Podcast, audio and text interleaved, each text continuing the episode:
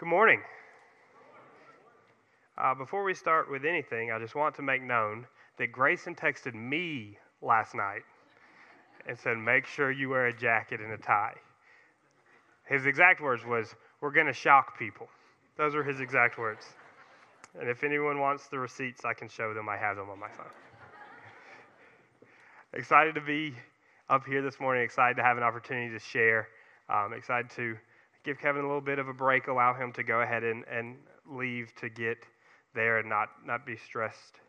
Um, so just excited to be here. A few things about me. Before we start, uh, I have a tendency to talk really fast. I'm going to really try not to do that. Uh, so I'm going to work on slowing it down a little bit. Also, I move around a lot, a whole lot. Anyone, these, the, these, these guys know that are up at the hangar.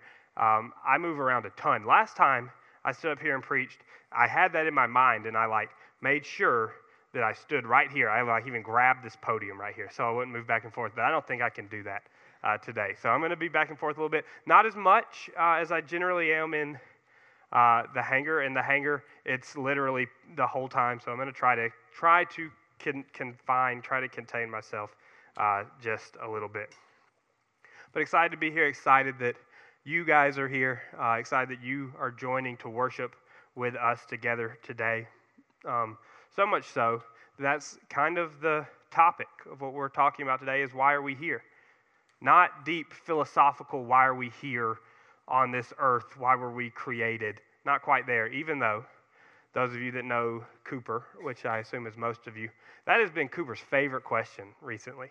It's all he wants to ask. Cooper, you can assume, Cooper hates bedtime, hates it. Cooper doesn't slow down ever, and that's ever. It's not like he runs around until he wears himself out. He runs around and then is forced to go to sleep. But Cooper recently has got to where when you lay him down, he feels like if he asks you the right question, then you can't leave the room. So his most recent one has been Dad, before you leave, why did God make us real people? That has been his most recent question. And you can only answer that so many ways. So you say, well, he made God made us to glorify him. And all of you who know Cooper know the very next thing is why? well, you know, we, we, we love God, we love people, that's why we're here. And then why? Until you have to go, Cooper, I don't have any more for you. I need you to go to bed. Like, you've got to go to sleep. So we're not there. We're not, why are we here on this earth? Why did God make us real people? We're, why are we here? Together, joined together as a congregation. Why are we here sitting in this service on a Sunday morning uh, with one another? So that's our main question we're going to be kind of toying with and talking through. Um, but a question that stems from that is why is it so often easier to congregate in different places? So, why are we here? And then, why is it easier? Why are we congregating here now today? And why is it easier to congregate at other places? So, for example, right, like we know, I would assume almost everyone in here, because we live in the South, has a favorite sports team has somebody that they pull for. Right? So we love to go on Saturdays and go to a game, or go on Friday nights and go to a game, or, or whenever. Um, we love that. We, we find joy in congregating there. Uh, maybe you have a group of friends that you go to the same restaurant once a week with because you all enjoy the same type of food. Uh, maybe there was a concert this past weekend. I know some of us were there. Um, and so there's a big concert this weekend, and people with a common interest gathered together and, and congregated there together for a singular purpose. But what I've noticed and uh, is oftentimes we let these things, these other reasons to congregate, I'm not saying anything bad about them. They're legitimate reasons to get together with people. But oftentimes we let these other things we do to congregate, we let them dictate our schedule but when it comes to congregating as a church, we let our schedule dictate our attendance. And, and what I want to talk about today is something that kind of stems from a conversation that a friend of mine that goes to another church and I have been having over the past few weeks. Um, and, and it's kind of like, why is this so? And through a lot of study and a lot of prayer, I think I've kind of come to this realization it's that oftentimes we don't really know why we're here, right? It's easy to say, oh, why are you here? Oh, because I'm here to worship God. Why are you here? Oh, it's because it's what I do on Sunday morning. Every Sunday morning, got to make sure wake up and get to church, or Sunday night, or Wednesday, whenever you're congregating. But we don't really know why we're here, or we don't know why we're here enough to be intentional with it. it. Is probably a better way to put that. So that's what we're going to talk about today. So often we choose to congregate because we know it's what we're supposed to do, or it's become part of our habit. But today I want to talk about why we should really do it. You can kind of get, I'm going to start in Acts chapter 2, verse 42, verses 42 through 47. And I'm going to just be there for a minute because it gives us a good jumping off point of what it looks like when the church, when people of God congregate. Now, that's where I'm going to start, but I'm going to be pulling from a lot of different places. So I apologize for that. Uh, it's on your sheet, um, but if you are going to keep up, you're going to be flipping, so I apologize. Acts 2 42 through 47 says this And they devoted themselves to the apostles' teaching and the fellowship, to the breaking of bread and the prayers, and awe came upon every soul. And many wonders and signs were being done through the apostles. And all who believed were together and had all things in common. And they were selling their possessions and belongings and distributing the proceeds to all as any had need. And day by day, attending the temple together and breaking bread in their homes, they received their food with glad and generous hearts, praising God and having favor with all the people. And the Lord added to their number day by day those who were being saved. So from here, we see a congregation gathering to, together and doing several things, right? Being devoted to teaching, being devoted to fellowship, breaking bread, saying prayers, um, attending the temple together, praising God. Right? We see a lot of different things happening when these people of God congregate. So today I want to talk about three purposes we have when we congregate so that hopefully we can all be more intentional church members. And these three points that, I'm, that I want us to talk about, that I want us to hit, are worship, fellowship, and discipleship. So, why are we here? We're here for worship, we're here for fellowship, and we're here for discipleship. Side note, real quick I came very close to naming this sermon Get in the Boat because we're talking about the three ships of congregational meeting. But I decided every time I try to do something witty like I don't ever get a laugh, so I just stayed away from it. But this was just know this was almost called get in the boat, meaning all get together, and we're also talking about three ships. So we we were almost there. The first one is worship. Why are we here? Obviously, our first answer for most of us would be, well, I'm here to worship. I'm here to worship God. We sang a song today that really goes right in with this point. So while I didn't actually tell Grayson what four songs to sing, uh, the, the song Heart of Worship, I'm coming back to the heart of worship when it's all about you, is where we kind of are going to live right here on this point. So, what is worship? That's where we'll be first. Worship is a human response to a divine action. It's how we as people respond to the acts and goodness of God. And that looks a few different ways. The most obvious way that we see the most often and we most often equate worship to is through worship and song. Right? We know what he has done for us, so we give him praise for it, and we do it congregationally through song. Another way is through what we're doing right now, through Bible reading and teaching. Right? We know what he has done, and we're responding to him by learning more about him. Uh, prayer is another one right? We know what he has done, so we respond by praying with thanksgiving, uh, by praying with petition, just responding to our Creator. Chad Brooks has a quote, and he says, We worship because we love Jesus Christ and want to join with the church around us, before us, and in front of us in praising the Father, Son, and Holy Spirit. So that's great if, if we want to just sit there. Worship is a human response to divine action. You can worship in song, through Bible reading, and through prayer. But right now, at this point, we can say, okay, yeah, but I can do that from home. That doesn't answer why I'm here, why as a congregation. Martin Luther has a quote that I think sums that up perfectly, and it says, At home, in my own house, there is no warmth or vigor in me. But the church, when the multitude is gathered together, a fire is kindled in my heart and it breaks its way through. David Mathis says the secret of joy in corporate worship is not only self forgetfulness, or to put it positively, preoccupation with Jesus and his glory,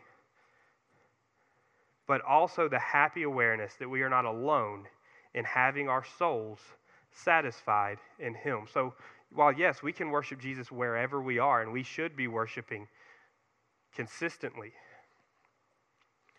Like both of these people say, what it is is there's something different about worshiping in a group. It's the joy that you're surrounded with. It's, it's, it prompts you to continue worship. It uh, inspires you to continue worshiping.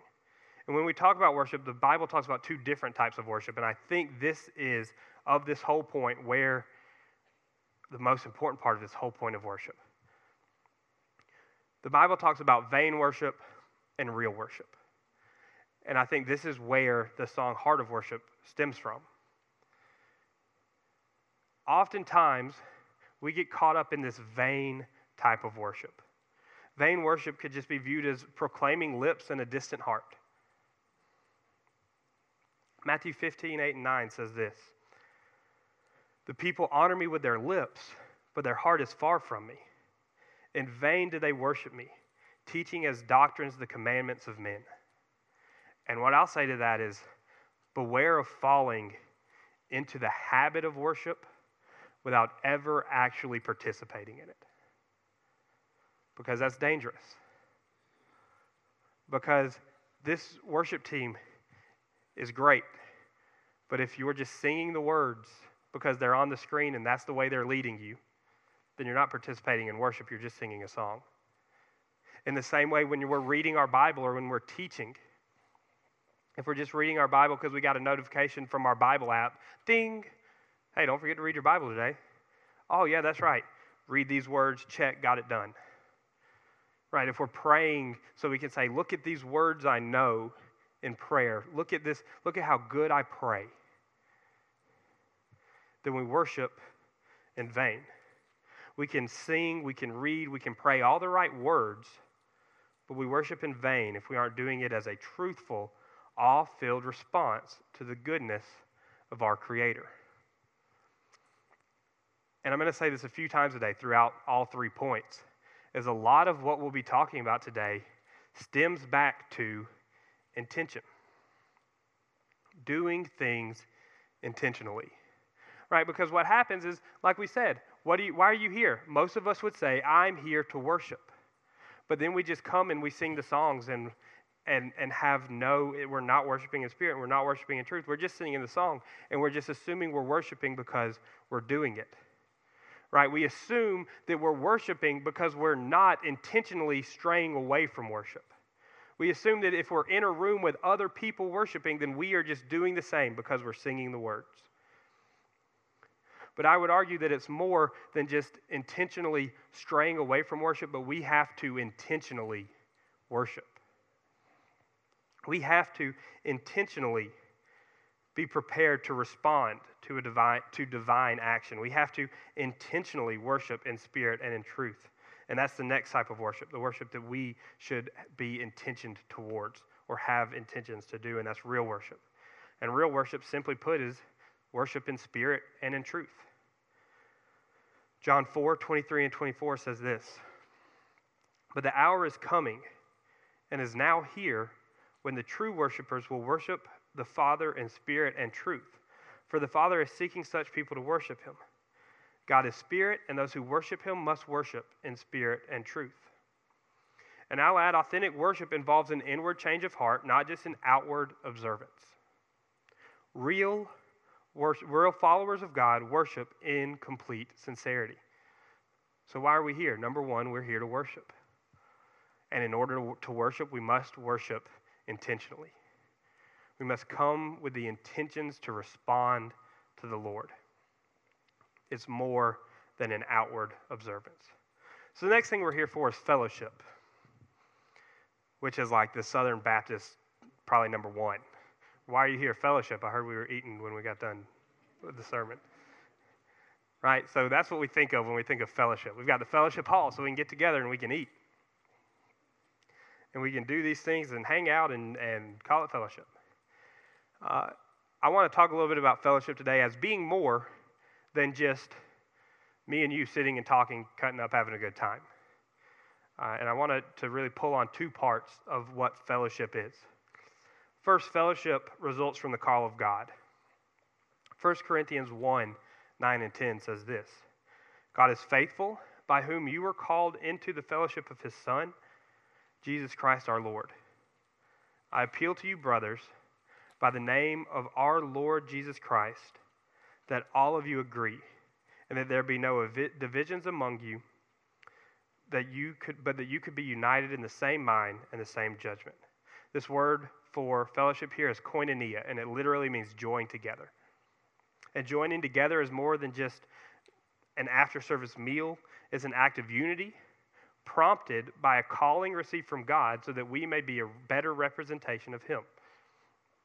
Fellowship stems from the call of God to do so. And fellowship, just like worship, gets missed if we don't do it intentionally. Right? We assume, hey, I'm here, people are fellowshipping around me, therefore I am a part of it right? We're not intentionally straying from fellowship, but we are also not doing anything to intentionally fellowship with one another. Again, most of what we'll be talking about today goes back to intentions. So, the first thing that we see it does is it results from a call of God, but then it is sustained by the Holy Spirit.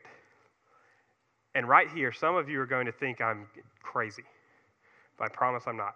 2 Corinthians 13, verse 14. Some of your Bibles might not have that verse. It might not be there. Is, there anyone in here who doesn't have 2 Corinthians 13, 14? Okay, at least Tyler. Thank you, Tyler. right, because there's some translations where 2 Corinthians 14 is just pushed onto the back of 13.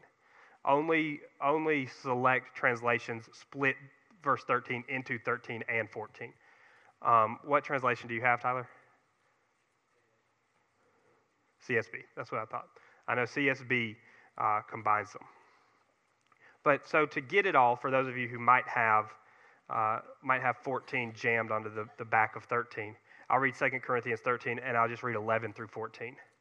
And it says, Finally, brothers, rejoice, aim for restoration, comfort one another agree with one another, live in peace, and the God of love and peace will be with you. Greet one another with a holy kiss. All the saints greet you. The grace of the Lord Jesus Christ and the love of God and the fellowship of the Holy Spirit be with you all. And I'm going to read a little bit from John in just a minute, but what we see here and what we see further explained in John is that we are called by God to fellowship, but then that fellowship is sustained by the Holy Spirit. And something I hadn't thought about until I really started studying. I talked a little bit about fellowship at our fall retreat with the youth. Um, and when I really started studying for that, is, is where I kind of got here. But a concert. We go to a concert because we have something in common with the people that are there. We all like the same artist a football game. We go to a football game because we have something in common with the people that are there. We all like the same football team.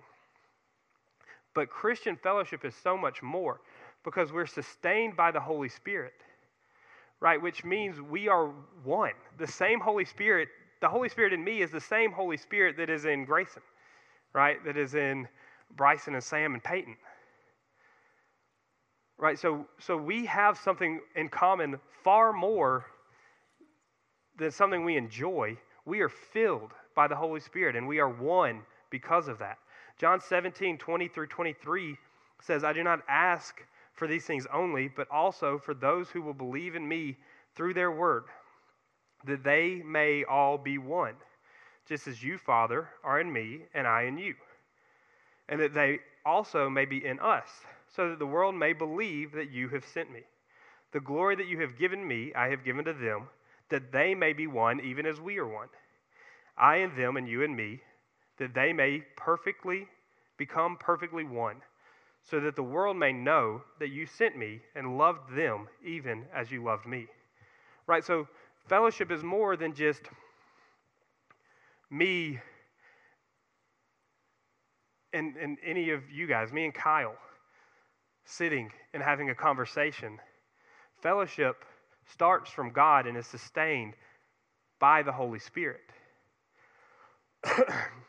and I feel like oftentimes we miss that. So, fellowship looks like it is a beneficial, mutually beneficial relationship between Christians because it grows us in unity and it grows us together. And those who believe in the gospel are united in the Spirit. Those who have been saved by our Lord and Savior, Jesus Christ, are united in the Spirit. And that unity is the basis of fellowship, not anything we have in common, right? So often we say, oh, I don't really do this thing. Maybe, maybe I don't go to Grow Group because I don't really like the, the people in there. Or maybe, maybe I think the people are fine. They're great. Uh, but we just don't have much, enough in common. So I just feel like I never really have anything to say. Or, oh, I don't go to this specific thing because I feel like uh, I just can't really fellowship with those people enough because we just don't really have the same thing and, and we don't really like the same things. Right? But fellowship isn't about liking the same things, it's about the fact that you're both filled with the same Holy Spirit. And we have to intentionally believe that. Right? And therefore, that means that I have more in common with any of you than anyone that shares the same interest as me. Right? Like if someone doesn't know Jesus and we have a similar interest, I have more uh, in common with you that are saved because we have the Holy Spirit. Therefore, true Christian fellowship only exists within the body of Christ. So, this fellowship that we strive for doesn't exist unless we are together, because fellowship exists through the unity of the Spirit. So, we're here for worship, we're here for fellowship, and finally, we're here for discipleship. Discipleship recently, I'd say probably over the last five or 10 years, probably, probably actually goes further back than that, but discipleship has kind of turned recently into things we do, we feel like we can't do it inside of the church, right? We have these extra ministries that get together outside of church and do discipleship and they disciple one another and they help each other grow. Because, sure, as a church, we believe we can worship together and we can fellowship to, together, but the church as an entity feels too big to do individual discipleship. But I would argue the exact opposite, in that the church exists to grow members into maturity, which sounds a lot like discipleship to me. Ephesians 4 11 through 16 says this it says, And he gave the apostles, the prophets, the evangelists, the shepherds, and teachers to equip the saints for the work of ministry, for building up the body of Christ, until we all attain the unity of the faith and of the knowledge of the Son of God, to mature manhood, to the measure of the stature of the fullness of Christ, so that we may no longer be children, tossed to and fro by the waves and carried about by every wind of doctrine, by human, human cunning by craftiness and deceitful schemes. Rather, speaking the truth in love, we are to grow up in every way into Him who is the head, into Christ, from whom the whole body, joined and held together by every joint with which is equipped, when each part is working properly, makes the body grow so that it builds itself up in love. So, as a church, part of the reason we're here is to participate in discipleship, which means we participate on two ends. We participate as a disciple and as a disciple maker. Here we see, and he gave the apostles, the prophets, the evangelists, the shepherds, and teachers to equip the saints for the work of ministry. Right, so we're supposed to learn. That's, I mean, technically what a disciple is, right? A disciple is, is a learner. Um, But discipleship encompasses both teaching and learning. I did a study with Kevin when I was in college. I was probably a sophomore, maybe a junior in college, and we did this study called Growing Up. And the tagline of this book, Growing Up, is called How to Be a Disciple Who Makes Disciples. Right? How to be a learner and a teacher. And what it showed to me is oftentimes discipleship, the reason we kind of stray away from it or we don't do it as much um, is because it's uncomfortable. Because either you have to lower yourself, well, you, you have to do both of these. Generally, only one of these is hard depending on what type of person you are. For some people, it's hard for you to lower yourself and say, This person, I need to be taught by this person. I need to follow this person and let them lead me and teach me. That's hard for some of us. For some of us, that's the easy part. And the hard part is going, hey, but I'm also called to disciple, which means I need to find somebody that I can pour into, right? Because we like to say, oh, that's not my, my gift. I'm not a good teacher. Uh, that's not my gift. But we are all called um, to teach and learn. Discipleship, a um, analogy that I give when we talk about discipleship in the hangar a lot, is discipleship looks like You've got a friend. And you really want to work with that friend. So you go, hey, I can put in a good word for you to my boss. And that way, we can work together. So you do it, the boss says, sure, bring him in. And you bring him in, they interview, and they get hired.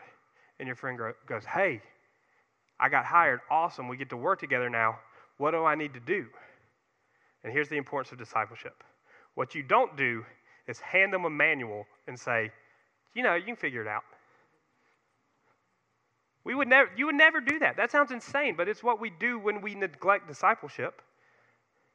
It's what we do when we, when we share the gospel and we share Jesus and we get people here and we invite people and we, and we let them know how important this is. And then they're like, I've accepted the Lord. And then we go, oh, awesome, good job.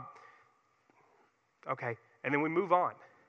Right? Discipleship is important because you're called to teach and help them continue to grow. And we're called to be disciplers and disciples. Discipleship, just like fellowship, just like worship, requires your intentions. Oftentimes we think that we're discipling or being discipled just because we're here. We think that, hey, if I just show up, this, this stuff just happens. If I just show up, then worship and fellowship and discipleship, all of that just happens around me, and, and that's why I'm here. But my challenge is to be intentional with them, intentionally worship, intentionally have, respond to a divine action intentionally worship in spirit and in truth, intentionally fellowship, intentionally respond to that call of God and, and fellowship in the unity of the Holy Spirit, intentionally discipleship. Discipleship encompasses both teaching and learning. Right? The Great Commission tells us that. Right? The Great Commission. Go you therefore and make disciples of all nations baptizing them in the name of the Father and the Son and the Holy Spirit, teaching them to obey all that I have commanded you. Right? To make disciples, we have to teach. And to be a disciple, we have to learn.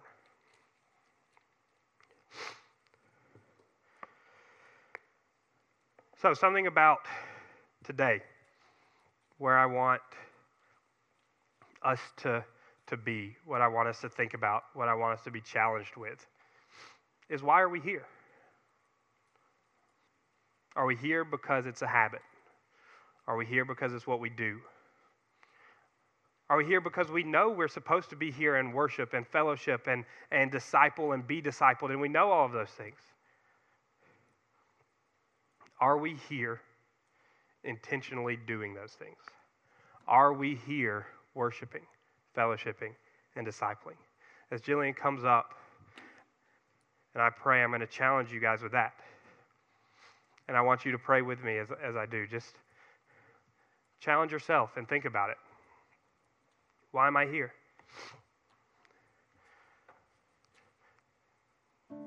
Am I intentionally, do I have my intentions straight? Or am I just here because I think it's where I'm supposed to be at on a Sunday morning? Am I living a life where I get together congregationally and worship intentionally, and fellowship intentionally, and disciple intentionally? Or do I just show up? I'm going to pray. And afterwards, Jillian's going to continue praying or playing. Think about these things. And if there's anything you need to talk about, salvation, rededication, church membership, just get something off your chest. I'll be up here, Grayson will be up here. But I'll pray, and we'll move to a time of response. Dear God, I thank you so much for this day, for the opportunity we have to be here, Lord. I pray, Lord, that we are here.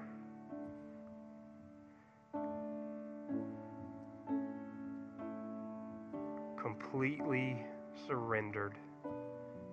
We are here to worship you, to fellowship, to disciple. and that our intentions are true. And we don't just assume we're a part of it because it happens around us. Lord, you deserve all of our on, all of the honor, all of the glory, all of the praise, Lord, and I pray that we give it to you. Your name I pray. Amen. So, Grace and I will be up here for a time of response. If there's anything you need to talk about, pray together with, uh, with either of us, we'll be here.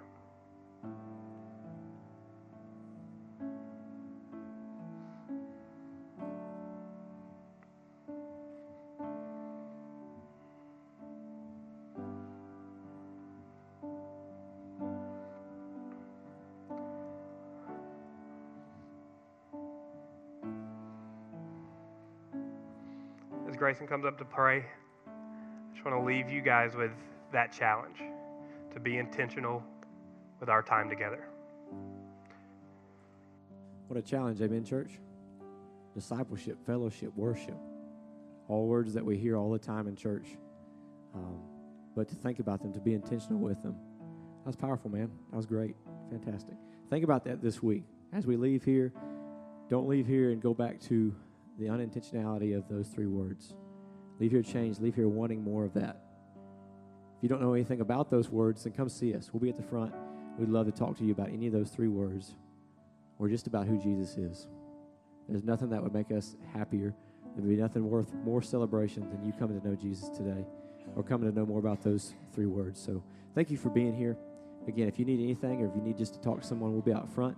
Uh, but why don't you stand with me and I'll pray and we'll be dismissed. Lord, you are so good and you are worthy of our worship. You are worthy of our discipleship. You're worthy of our fellowship. I pray that we give you those three things, Lord, because you've given us everything. Lord, help us not to lose sight of the cross, not to lose sight of what you've done, Lord, that you've paved the way to eternal life. Help us to surrender daily. Lord, I pray that if anyone in here has never just surrendered their life to you, that today would be the day. We give you glory now. Keep us effective for your kingdom. Give us opportunities to share your great gospel as we go. Keep us safe. We love you in Jesus' name. Amen.